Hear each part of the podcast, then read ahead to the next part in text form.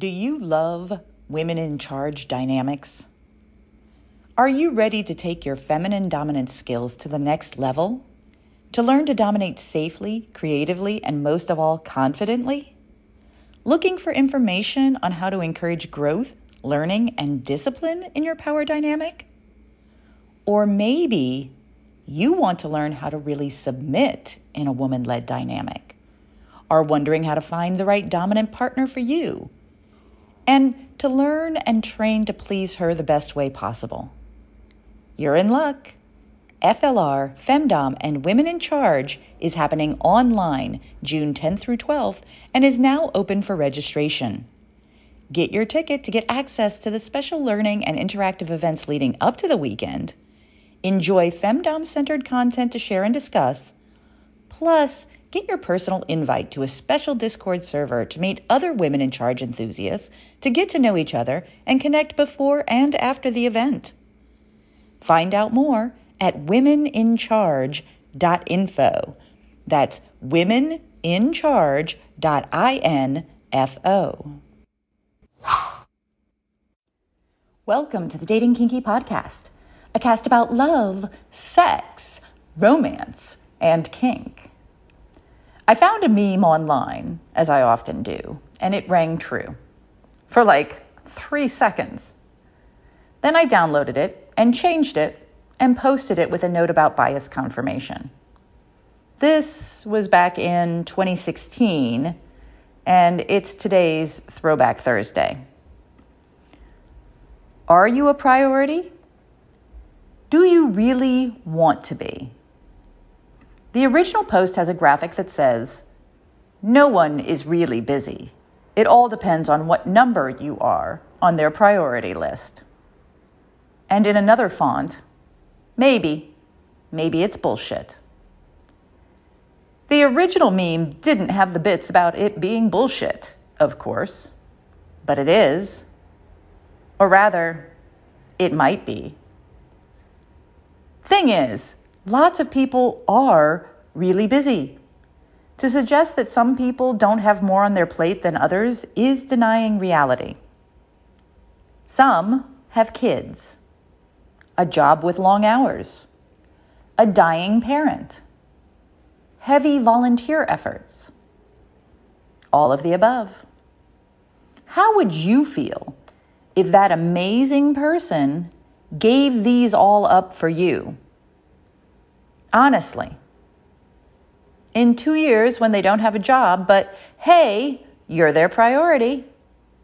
Or when their children are neglected, but they always have time for you. And of course, the priority list does come into play. Yes. However, if your schedules do not mesh or your priority to see them is not high either, then it will not work. Also, if you need more time than they can offer, it will also not work. Not because you are not their priority, but because they just don't have enough left after their life. And that's okay. Memes and quotes like that are built in confirmation bias. They tell you something you, the reader, want to hear so that you can feel smug and superior. Those that resonate with this pass it on and connect with others who also pass it on, creating their bubble on groupthink, all having this thought. So and so is lying. They do have time. They aren't making me a priority. Maybe that's true. Maybe it's not. Saying it so that you can feel justified in being angry and condescending instead of feeling hurt is not truth. It's simply a defense mechanism to feel better. And here are some of the responses and conversations from that post on November 22nd, 2016. Journey into Grace said, This is something I've talked to others about in the past. I'm about three hours' drive from both my partners, and we balance the commitments of demanding jobs and busy families alongside our relationships. Time pressures are genuine, and us each understanding that has been key to us staying together. Frustrating? Yes, of course, but that is our reality. Monstera Divine chimed in. Within context, I totally agree. Although when I was younger, realizing I wasn't a priority got me to leave some pretty screwed up relationships in which I thought there was more of a connection with them when there really wasn't. So I can see it both ways. Subby Squid added, Makes me think of the don't let someone treat you as an option crap. My response is always, Are you kidding? Assuming I'm having relationships with adults, an option that they are committed to choosing is exactly how I want to be treated. In fact, it's in my fetish list as being an option you choose over and over. Rayla Avil put in, balance is the key. I'm of the opinion that yes, we all have busy lives and juggle our own sets of responsibilities. However, we can all make time to connect with that person whom we consider important. A simple hi, a quick email or phone call, consideration costs nothing. Arctic Wolf makes a good point, quoting, If you want something done, give it to a busy person. Then saying, the irony is that it is often the very qualities that cause someone to have a busy life that attract others. Isn't the bottom line really pretty simple? Where is that person when it counts? My thought is that balance is everything. And also knowing whether you are getting what you want and need from your relationships.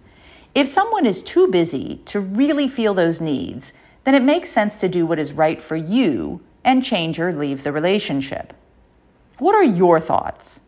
What is the right level of prioritization to you? How does that change and grow as you become closer or move further apart? Thank you for joining me today. If you love this episode, please share it with others who would enjoy it. And please do join me on our new apps available in the Google Play and Apple App Stores.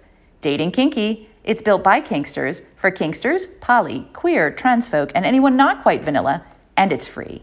Find me on FetLife as Nookie Notes and on Twitter, Pinterest, YouTube, Facebook, and Medium as Dating Kinky. We're on Instagram as Dating Kinky Official, all one word. Also, find me on the new Moan app in beta for iPhone. I'm Miss Nookie there. T H E M O N A P P dot com. Have a kinky day and I'll catch you next episode.